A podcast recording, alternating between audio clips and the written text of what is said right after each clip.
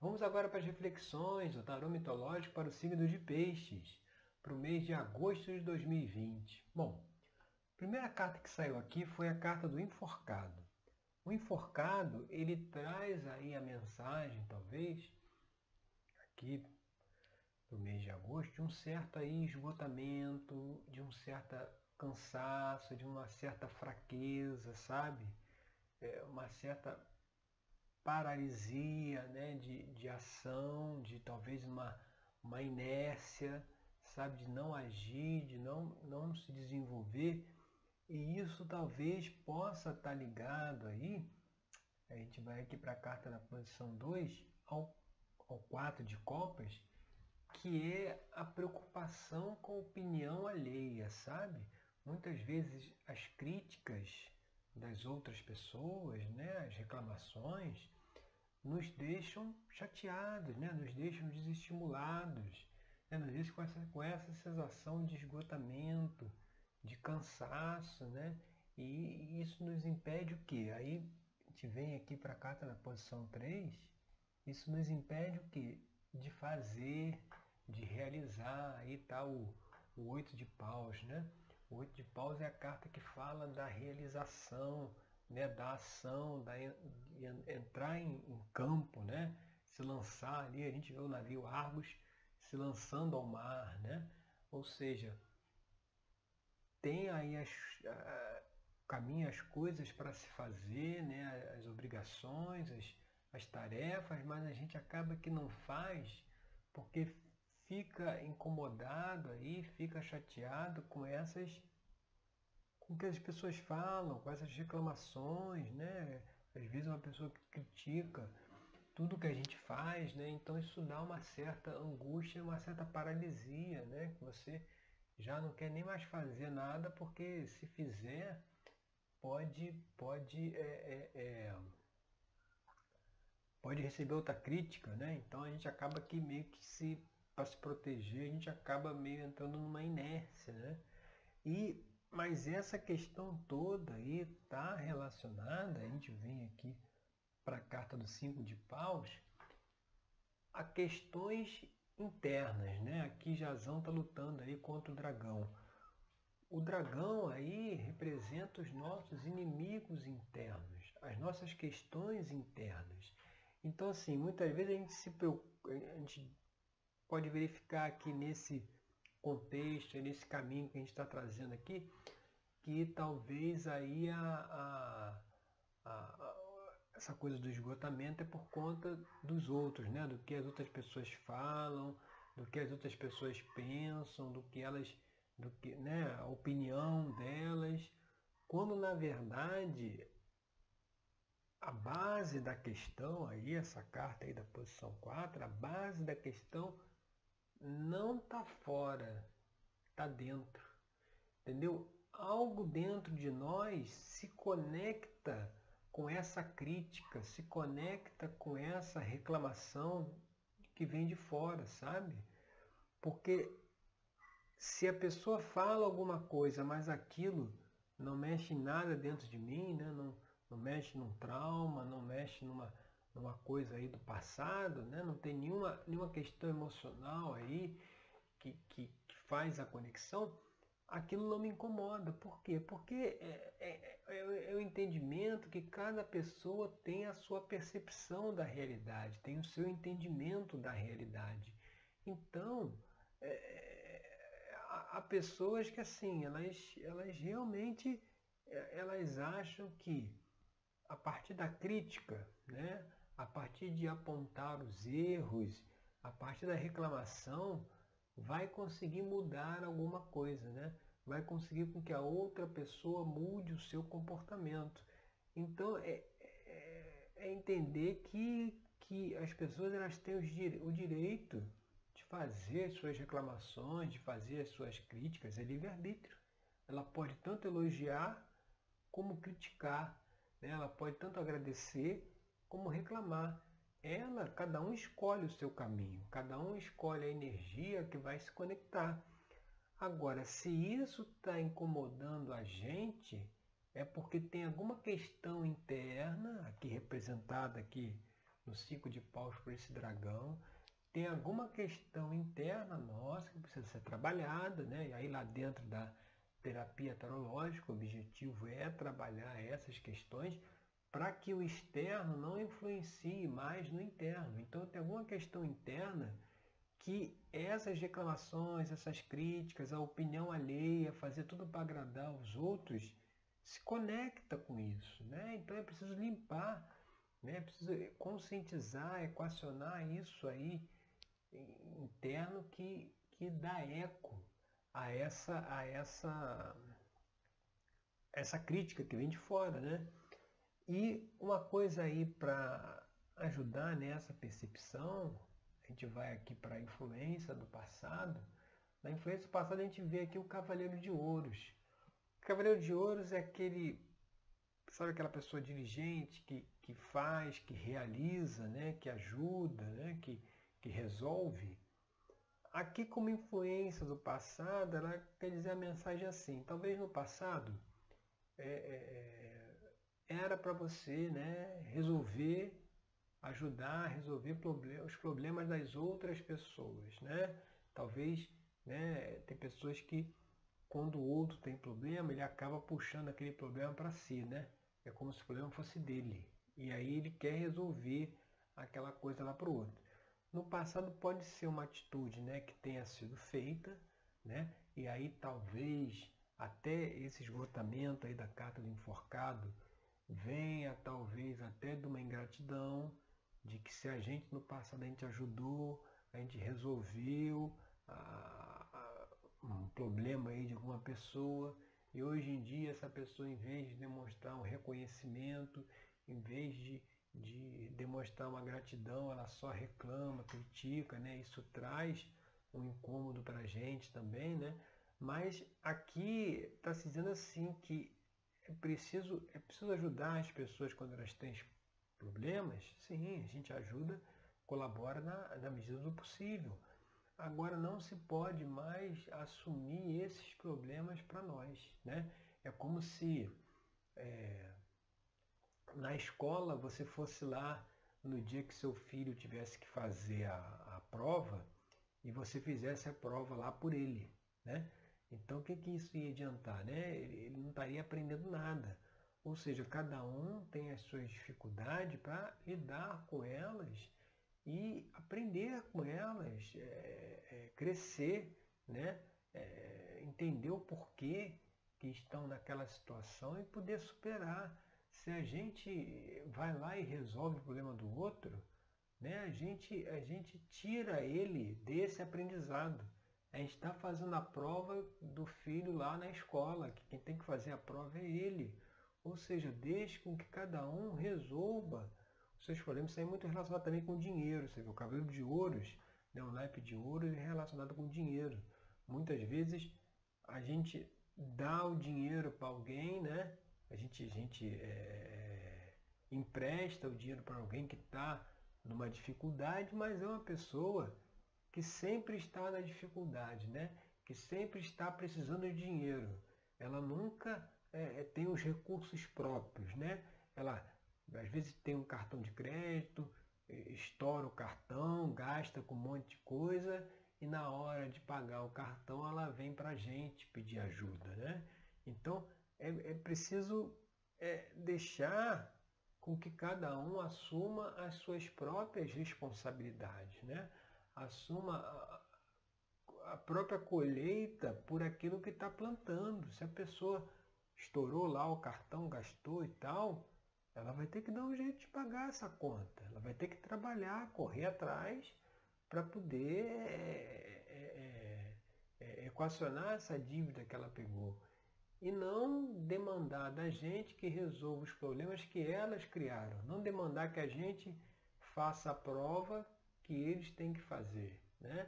É, é preciso deixar talvez esse comportamento de lado. Agora, por que, que tem esse comportamento? Por que, que né, puxa a dívida lá, o problema do outro para si? Aí é uma questão lá do cinco de pausa, questão interna, que precisa ser equacionada, precisa ser resolvida. Lá na terapia tarológica, esse, né? É o objetivo, né? Resolver o porquê, o porquê dos comportamentos. Por que, que tem pessoa que faz isso e tem pessoa que fala isso que a gente está falando. Ó, oh, meu filho, você gastou? É, paciência, agora você vai ter que correr atrás para pagar aí a, a, sua dívida. Eu, eu tenho dinheiro, mas não é para que eu é, banque né, a sua, a, as suas diversões, né, o, o, os seus exageros. Não é, não é para isso. Né? É, tem pessoas que precisam né, ter, né, vivenciar, é, experienciar as consequências dos seus próprios atos. Né? E ao se fazer isso, a gente vai lá para a carta seguinte, que é a carta do carro, né? como influência do futuro, ou seja, você traz o controle da sua vida para as suas mãos. Né? Porque a partir do momento que a gente se preocupa com o outro, com as reclamações ou ingratidão do outro, etc., a nossa vida está no outro. Ou seja, se o outro lá não reclamar, se o outro lá não, não, não é, agradecer, se o outro tiver um outro comportamento, aí as coisas para mim ficam melhor. Aí eu saio lá da situação do enforcado. Quando na realidade é o que a gente já falou, se o que vem do outro nos incomoda é que tem algo interno aqui que está se conectando. E o carro é, é a superação né, dessa, dessa essa conexão interna e a gente assumir o próprio controle da nossa vida, né? a gente assumir o próprio comando né, do nosso caminho. Né? O carro é, ele está ali na carruagem direcionando os cavalos para onde que ele quer ir. Né? Então é preciso puxar esse né, domínio, esse controle da vida nas mãos, mas avaliando essas questões que a gente está falando. E lá na posição 7, né, a gente vê aqui o 7 de espadas, que também nesse contexto está falando exatamente isso, a preocupação com o que o outro pensa, né, com o que o outro, é, se eu não fizer, o que, que ele vai pensar de mim? Né? Se eu disser não, né, aí também tem a dificuldade de dizer não para as pessoas, se eu disser não, como é que ele vai receber aquilo? Né? Às vezes é uma necessidade interna que nós temos de aceitação, de ser aceito pelo outro. Né? Às vezes na vida, lá na infância, em algum momento a gente teve alguma situação de rejeição, que aí para não vivenciar aquilo de novo, a gente procura sempre agradar os outros para ter a aceitação, para ser aceito. Talvez não, não é, ter aquela aceitação que não teve lá atrás. Né? Então assim, é preciso também deixar isso para trás, deixar isso de lado, porque essa preocupação são. Ali a gente vê o pajem de espadas, né, que, que é o, o, a figura mitológica de Zéfiro, que é o vento do oeste. Você vê assoprando ali, né? São o quê? Palavras ao vento. Né? Se o outro vai ficar chateado porque eu disse não, porque eu não, não assumi a responsabilidade dele, é um problema dele, não é meu paciência. Né? Ele, pelo contrário, ele deveria agradecer, porque a partir do momento que eu digo não, a partir do momento que eu deixo com que ele siga a sua vida com seus próprios pés, eu estou ajudando ele. Não tô, eu não estou atrapalhando, eu não estou prejudicando, eu estou ajudando. Porque no futuro, quando não estiver mais aqui, ele vai recorrer a quem? Ele, vai, ele tem que caminhar com as suas próprias pernas, né? não pode não pode é, é, ter essa, essa dependência. Né? Inclusive, a gente vindo aqui para a carta da posição 8, você vê, vem aqui a roda da fortuna. Você vê a roda da fortuna, é, ela mostra o que? O destino.